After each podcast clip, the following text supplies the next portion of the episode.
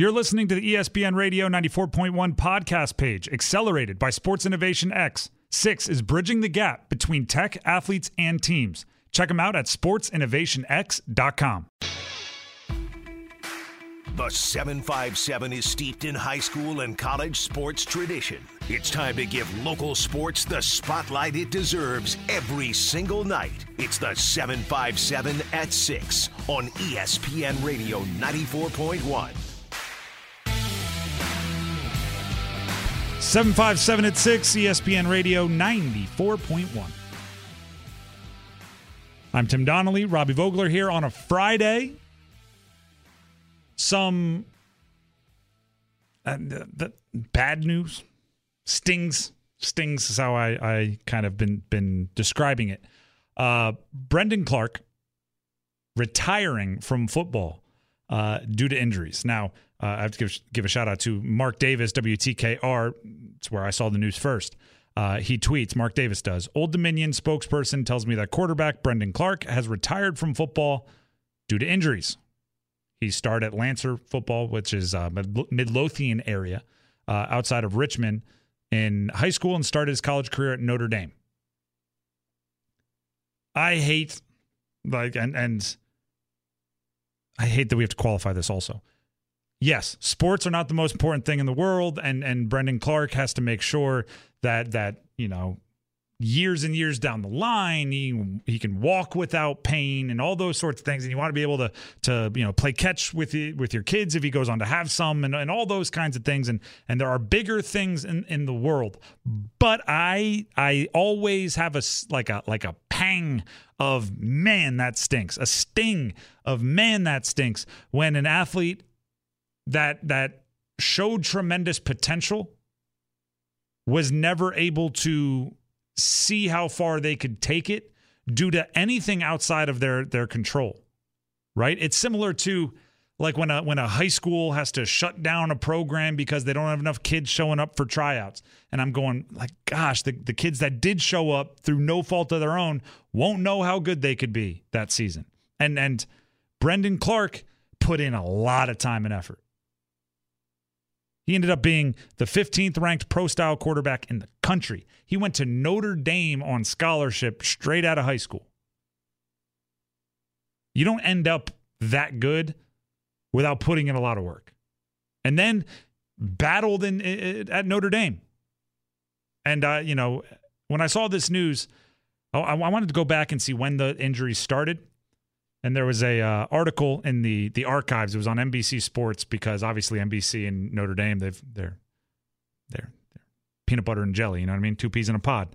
Uh, so it goes back a couple years when he was deciding to kind of hit the transfer portal, and uh, it said he started the season as Ian Book's backup before what they're calling a cranky knee. The same knee, it says, which he tore the AC- ACL in, in high school. So we're going all the way back to high school when these injuries started. Uh, knocked him down to emergency use, and, and it goes on and on and on. Eventually, you end up transferring to Old Dominion. Um, that's really tough. When it starts in high school, like there's, even if you just get to practice for a year in college, you know in your brain if you were going to be good enough or not. Right? He was practicing with Ian Book he would have known because Ian Book was a, I think he's like the winningest uh, quarterback in Notre Dame history. I got in a weird fight with Notre Dame Twitter, Notre Dame fans on Twitter about Ian Book a while ago. So I know way too much about him because they were sending full like statistic pages to my Twitter constantly for like 48 hours. Um, they were also photoshopping pictures of, of me and my family. Notre Dame Twitter got real weird there for a little bit. But uh, Ian Book was one of the winningest quarterbacks in, in, in, college football history. So if he would have just had like a season where he felt good and his knee was right and it wasn't cranky and he hadn't heard it in high school, maybe he'd be able to say, you know, ah, I didn't get to show it to everybody, but I know I had the goods. I, I hope he he has that kind of closure.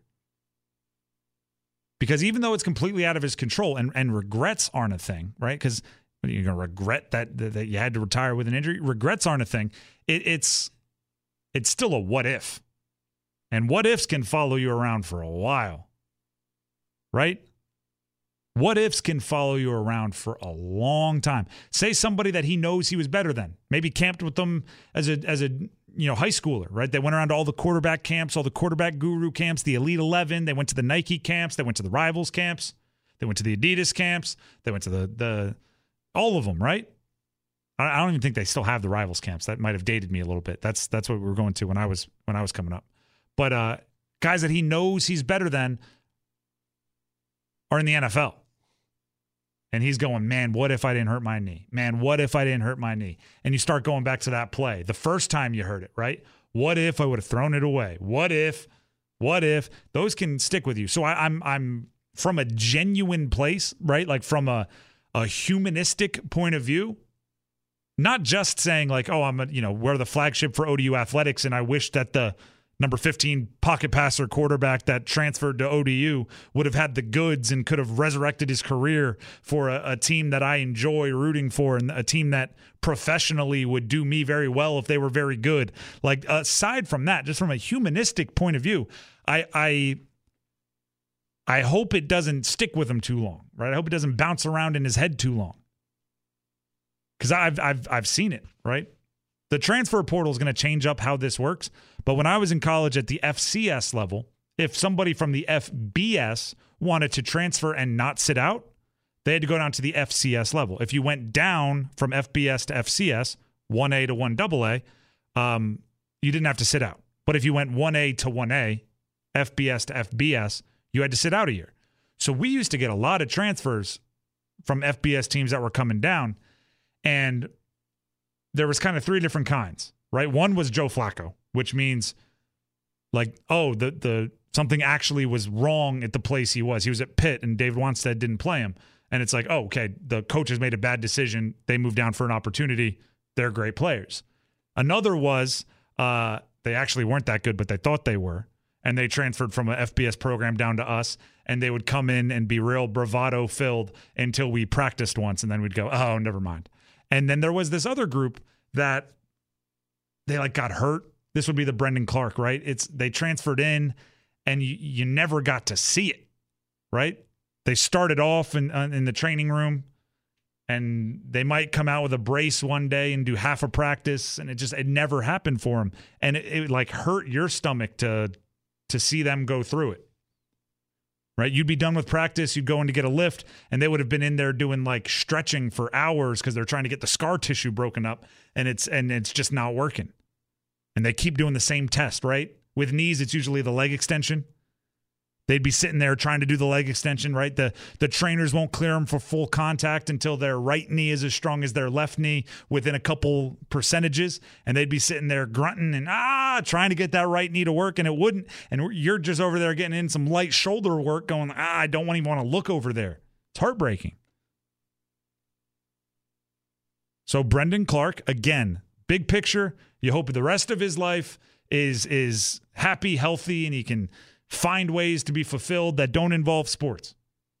But at the moment, and I'm sure he doesn't want to hear this, right? You, you you hate the people saying like, "Oh, I feel sorry for you." So hopefully he's not actively listening right now. For the moment, you hurt for the kid, right? A little bit, little bit, or you hurt for the the the man, right? I'm not not to call a 20 something year old person a, a kid. You hurt for him, right? You you you want him to not have to go through it but life's not fair.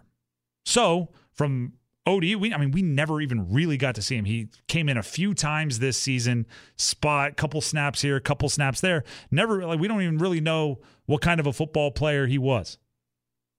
And unfortunately, there's going to be a part of him that probably thinks I don't know what kind of a football player I was, which I think is much more heartbreaking than than our end of it. Uh, this is the 757 at 6, ESPN Radio 94.1. I also wonder if that means they go back in the portal for a quarterback.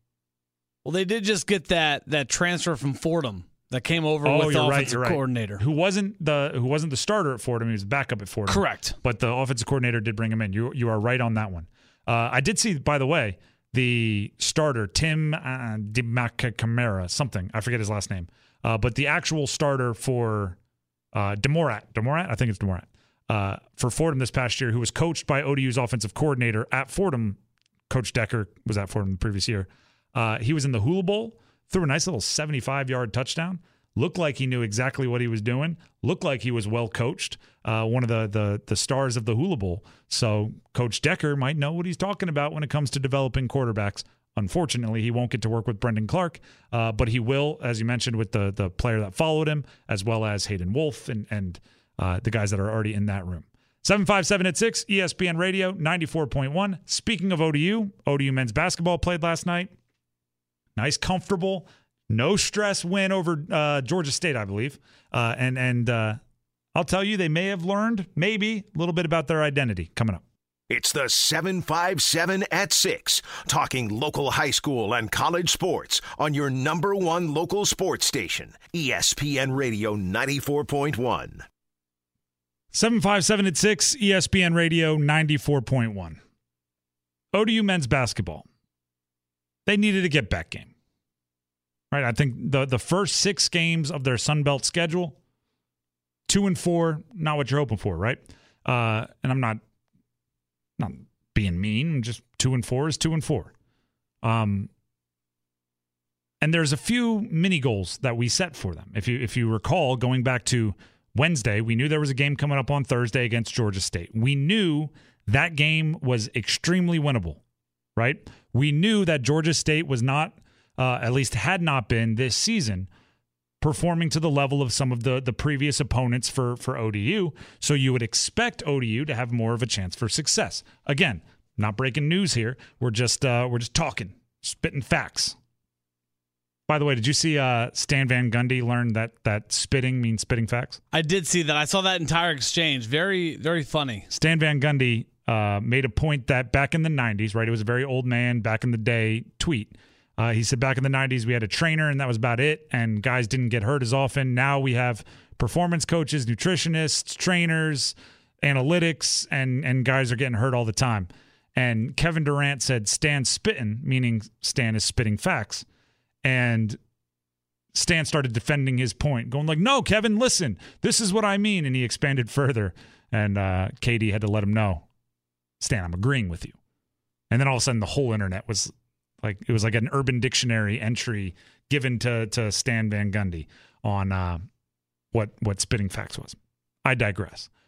We're just here spitting facts, okay? One of the things ODU I said as a mini goal was you have to figure out who you are, right? Identity is a word that I've been using a lot talking about ODU basketball. Uh, for the first however many games, they're sitting at 11 and 8. So I'd say for the first 15 games, I was really focused on them figuring out each other as individuals, right? Where does a player like to catch the ball? Uh, I mean, their communication style. How do you motivate them? What are they like as a teammate? Like all that sort of stuff, because they had so many new players, needed to be figured out. And then a couple games ago, I recognized well, it's a team sport, right? So if you figure out who everyone is as an individual, then you have to figure out what you are as a team. And ODU, I thought was a little lost when it came to that. By no fault of their own. Seven new players, two new assistant coaches, things take time. And the the way it was kind of personified was back-to-back games, both both games had five made threes. One game they attempted 27, one game they attempted 10. Made 5, one, they attempted 27. The other, they attempted 10. And I went, well, what are you? Right? Are you a team that is is shoots their way through slumps and is going to attempt roughly 30 attempts a game from three? Or are you a team that tries to get to the bucket, tries to draw fouls? You're not a shooting team, so you're going to have to move the ball side to side to create driving lanes. Get it into the post, even though you're not a tremendously tall team, but still. So I wanted to see like what do they do from here, right? What do they do from here? Do, do, is their next game high volume threes, low volume threes? And I, and and I looked at this Georgia State game as a kind of a litmus test because I thought it was a game that you could play your style. Meaning there are I mean when you're playing a good team, sometimes like if they want to run you you have to run, right? If you get behind, you might have to take a few more threes than than you hoped to in your game plan. But if you're the better team, you're controlling the tempo. You know, you're you're going to keep them at arm's length for most of the game, which you know I think they were able to do. Won the first half by eight, won the second half by uh, the four. Right? Just just if you are going to be that team and you get to pick the tempo, if you get to kind of steer the ship, if you will, then the division of, of styles should be how you want it to be. 12 attempts. That's much closer to the the 10 attempt than the 27, right? I think ODU's learning. We might not be a shooting team. In modern basketball, that is a tough pill to swallow sometimes. Right? You're going to you're going to sit back and you're going to watch the the Warriors play the Celtics, right? They had a really good exciting game recently and you're going to see spacing and you're going to see launched threes and you're going to see Tatum shooting threes and you're going to see Curry shooting threes. You're going to see Thompson shooting threes. You're going to see Smart shooting threes. You're going to you're going to see Al Horford shooting threes. You're going to see Draymond like and then, and then you're going to come back and, and play and you're going to go, actually, we're not going to shoot that many threes. Right? And and you're going to read about uh, the the Daryl Morey school of thought, which is layups and threes, and you're going to be like, well, I love a good mid range jumper. Right? I love a good Tim Duncan off the glass from the elbow. And, and whether you think that's the right way or the wrong way, I mean, you got to cook the meal with the ingredients you have, right? If you don't have shooters, don't worry about shooting. Do everything you can to get to the bucket. Be efficient, right? If you're gonna if you're gonna take twos primarily, you better make a high percentage of them. So let's look at the percentages of that that Old Dominion shot in Georgia State Old Dominion last night. 12 threes, they made three of them. 25%.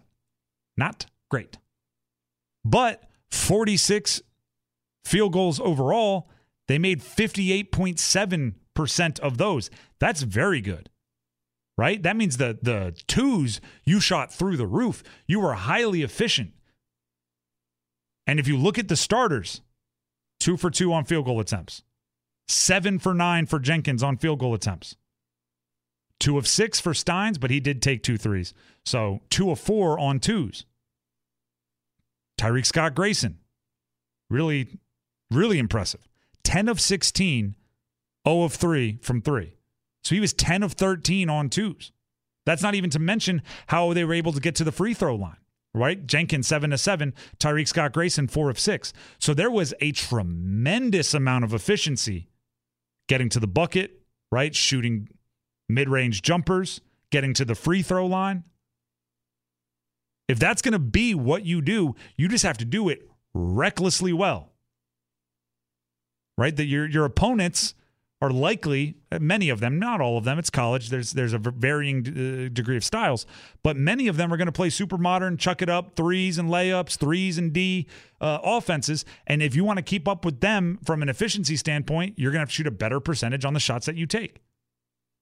And you're going to have to move the ball side to side because that's how you're going to create your your driving lanes because I'll tell you right now, if you're shooting 3 at 12 from 3, there's not going to be a lot of hard closeouts on you when you catch it on uh, you know, in the, in the the wing three position, and you you you triple threat. You might even get a couple of these. Shoot it, and you're just going to be disciplined enough to to if you're not a shooter to not shoot it. And we've all been there. And I mean, obviously they're college basketball players, so they're they're playing a much higher level than we would play at pickup. But you know the self control it takes when you catch the ball at the three point line and your defender is standing down there on the block and goes, shoot it. Yeah, you you hesitate, right? You look to pass, and then all right, and you jack it up, and you know that thing's clanging off the backboard as hard as you possibly can. And then you have images of the you remember the AND1 T-shirts with the insults on them. Oh yeah. And and there was the one that said uh, like take it easy. Backboards have feelings too. Like that's what it's saying. That's what you're saying in your head to yourself as you run away. There's not there's nothing wrong with acknowledging what you do well and what you don't do well. Matter of fact, it's important to acknowledge what you do well and what you don't do well. And maybe you have a couple guys off the bench that are your shooters, right? And if the the opposing team ever gets really insulting, right? And they play like a 2-3 zone packed in, everyone's got a foot in the paint. Then, all right, let's go throw in our zone buster. That guy knocks down a couple threes, bring him out and then you know, you get back to your offense. But it's just as they keep developing and as the, the, the team, meaning the players, as well as the coaching staff led by Jeff Jones, as, as long as they keep learning what they are as a team and keep building that identity, then they'll know what to get mad about and what not to get mad about. If you shoot five of 27 from three and you're a shooting team, like that's your bread and butter, coach should get mad at you, right? Either your legs weren't out of you, you were fatigued, you weren't hunting for the right shots, something was up. But if you're five of 27 and you're not a shooting team, the coach should go, all right, guys, we need to we need to run different plays here. We need to get different shots. That's not who we are. So the identity. That's what we're focused on now. We we I feel like this this season for ODU men's basketball is broken up into like chapters. We had like the introduction, we had the the soft, right, where, where coach called them out for being soft right around the new year, soft uh, or tough section. Now we're into the team identity section. And who knows what's coming up next, right? Chat the next chapter to be continued. It's a little choose your own adventure novel. Tim Donnelly show was earlier today. The 757 at 6 is right now. You guys all know I just mess up when I do that, right? Robbie and I are doing four hours of radio, and the last hour every day changes names. I mean, you've gotten very good though at, at just letting it roll off and just changing it right, really in stride. So, so every time I say the Tim Donnelly show was earlier today, I started saying Tim Donnelly show here on ESPN Radio ninety four point one, like I would for the first three hours, uh, and then I, I pivot and try to try to save it. But I'm letting you all in on that, so now you, now the saving doesn't matter. This That's is the, okay. Thank you very much. This is the 757 at 6 on ESPN Radio 94.1. We appreciate you for starting your Friday with us, and we'll be back with more next. Putting a spotlight on local high school and college coaches and athletes. It's the 757 at 6 on ESPN Radio 94.1. 757 at 6, ESPN Radio 94.1. Probably haven't been doing this enough during the NFL playoffs, but it is time to do a bit of a little check in with who locally still alive. We'll start with the the ODU products, and then we'll get to the guys that grew up in the area. Uh, Zach Pascal, wide receiver, Philly, ODU product. Uh, he's on the two deep. Doesn't get a ton of ton of targets. I mean, it's tough when you're a wide receiver on a team that has AJ Brown and DeVonta Smith and Quez Watkins and also Dallas Goedert now back at tight end and some running backs out of the backfield that can make some plays. And there's a ton of uh, ton of plays where nobody but Jalen Hurts touches the ball. So uh, so he's there. He's an impact player. It's his first year in Philly, and they're the number one seed. So he's still kicking it. Uh, Rick Lovato is the long snapper on Philly. So hopefully, you know, normally I'm like, hopefully you hear a lot from this guy. Hopefully you don't hear anything about Rick Lovato. Because the only time you hear about the long snapper is when he sails one over the punter's head. So here's to not talking about Rick Lovato all weekend. Uh, Oshane Ximines, edge rusher with the Giants. Again, he's on the two deep, doesn't get a ton of playing time. Did not play in the Giants' upset win over the Vikings on Sunday. but may get a little bit more since Ojulari's kind of back and forth. All right. May get a uh make it a little bit extra run. Stone Smartt was on the Chargers. They were eliminated. Ironically, this is kind of funny. I don't know if they're trying to pull one on us because I was looking it up and I was gathering all these guys' informations, uh, information, uh, and and Stone Smartt uh, played in a, a decent amount of games. Ended up making five or targeted five times, made four catches, 17 yards and a touchdown. So he's he's a tight end, kind of H back, that type of player. He's listed as their four string quarterback. Now he did play some quarterback at at ODU, so he has that in his bag of tricks. But they, I mean, they definitely are not using him as a quarterback with the Chargers. But that's what he's he's listed at, um, which is kind of hilarious. Uh, Norfolk State, just to get a, a player on there, they have a, on Jacksonville, De'Shaan Dixon, uh, second string on the two deep. We we need some local guys to jump up to that that one line on the playoff teams, but they're a lot on the two deep. So Dixon's on the two deep. Will linebacker, uh, he was inactive for their win over the Chargers. However, uh, looking elsewhere, right? Looking at the the players that grew up in the area. So if you don't have a team left, your team's eliminated. You're just looking to root for the local guys. Um, there's a couple of them. Should we go developmental guys as well, like practice squad guys? Why not? All right, I looked it up, so why not? Uh, and a lot of this did come from. There's an article on the Virginia Pilot about it, uh, so you can check it out there if, if you want to as well. Uh, Cole Christiansen, he is a on the the Kansas City Chiefs. Um, he's on the Kansas City Chiefs practice squad. Uh, he went to Nansemond Suffolk Academy. Um, So there you go. He's still playing, still kicking it. Uh, Dazz Newsome, Hampton High guy. Many of you know him from his time at North Carolina, where him and, and Sam Howell and Dyami Brown they had a really dynamic offense. Uh, he's on the developmental squad for San Fran, so he's still alive. Uh, Derrick Nnadi, D tackle Kansas City, went to Ocean Lakes, then Florida State. We got one. He's a legitimate super con, uh, contributor. He's a big part of that defense. Uh, Chris Jones gets a lot of the highlights, gets a lot of the, the love on that defensive front. Uh, but but Derrick Nnadi is, I mean, he's a Super Bowl champion once already, and he's he's looking to get another with his teammates this year. Josh Sweat, we've talked a lot about tracking him. Uh, there's a cool article on the Athletic about him. Didn't know this, right? I, I pay attention to Josh Sweat about as much as probably anyone in the media does because of his connection to our area. Builds computers from scratch. Again, the Athletic has like one of those features where you get to know them as people. Uh, they they they're pretty obsessed with the fact that he has like frying pans for hands. He has gigantic hands, but he can still like you know work on little circuit boards and stuff, and he builds computers from scratch. That's how he kind of uh, unwinds, if you will. Uh, Tyrod Taylor also on the Giants. He's I mean you all know Tyrod Hampton, Virginia Tech. Uh, he's backup quarterback for the Giants. There you have it. Okay. So, so, you know, the way we talk about this, the way we talk about tracking the local guys is it's always best for the next if the previous balls out, right? It's always best for the next if the previous has a ton of success. Everything about football, everything about sports really is a copycat situation. So if a player from this area has a ton of success in the playoffs, where do you think recruiters are going to look next? They're going to go, oh, where do well, what high school did he go to? And they're going to send more and more and more here. Same is true for the guys we talked about with the 757 colleges, right? If if Zach Pascal is is a great team guy or makes a big play in the playoffs, right? Has his moment, they're going to go, oh, ODU, look at that. We should we should send a scout there for their pro day.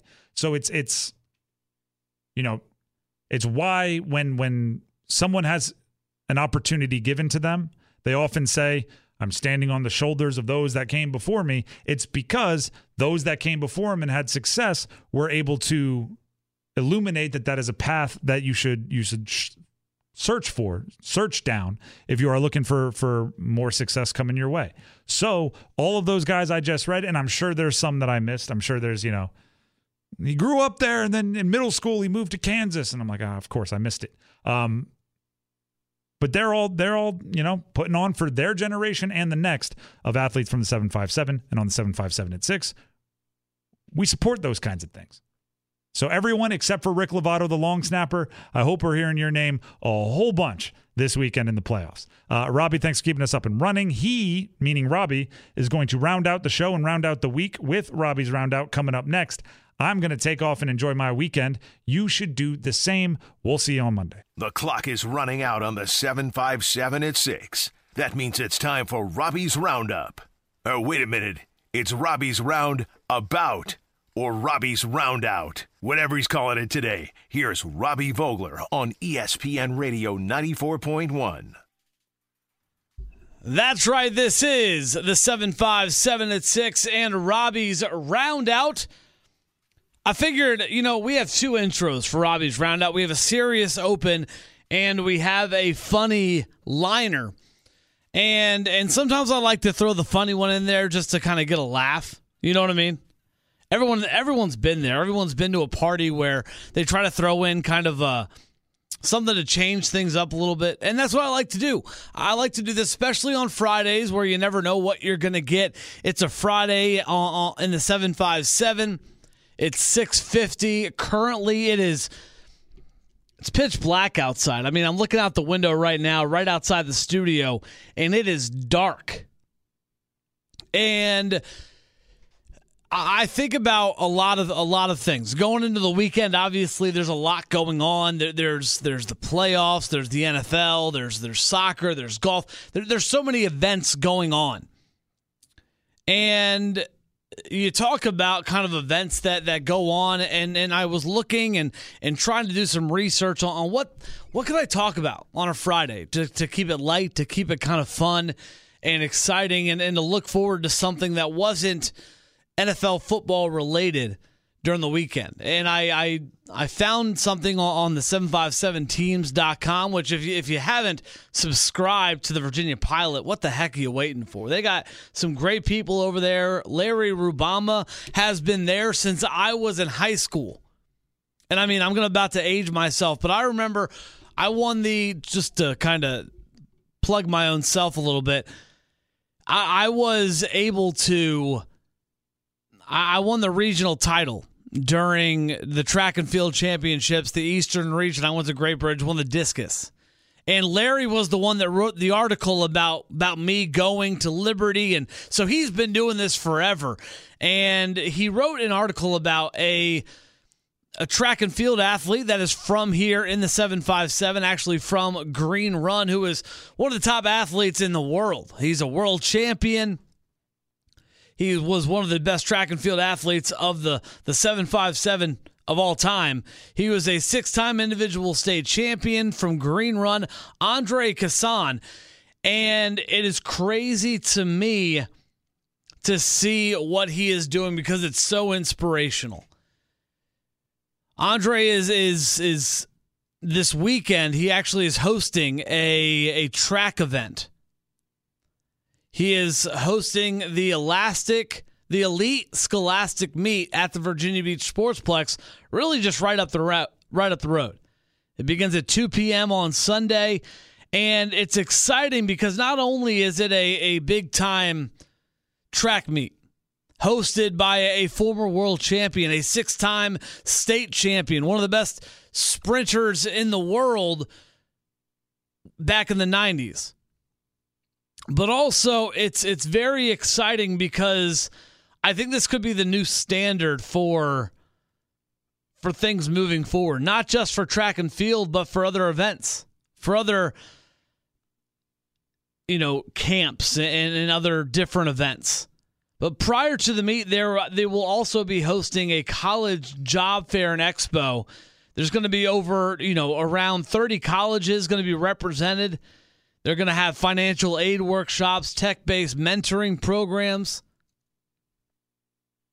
And that's such a cool thing that I, I never even thought of before.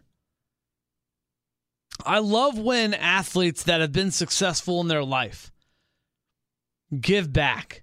Not only, you know, you hear stories all the time about athletes doing something for a charity or something for the the area they grew up in or they you know donated some money because they have the money and, and they were able to do this.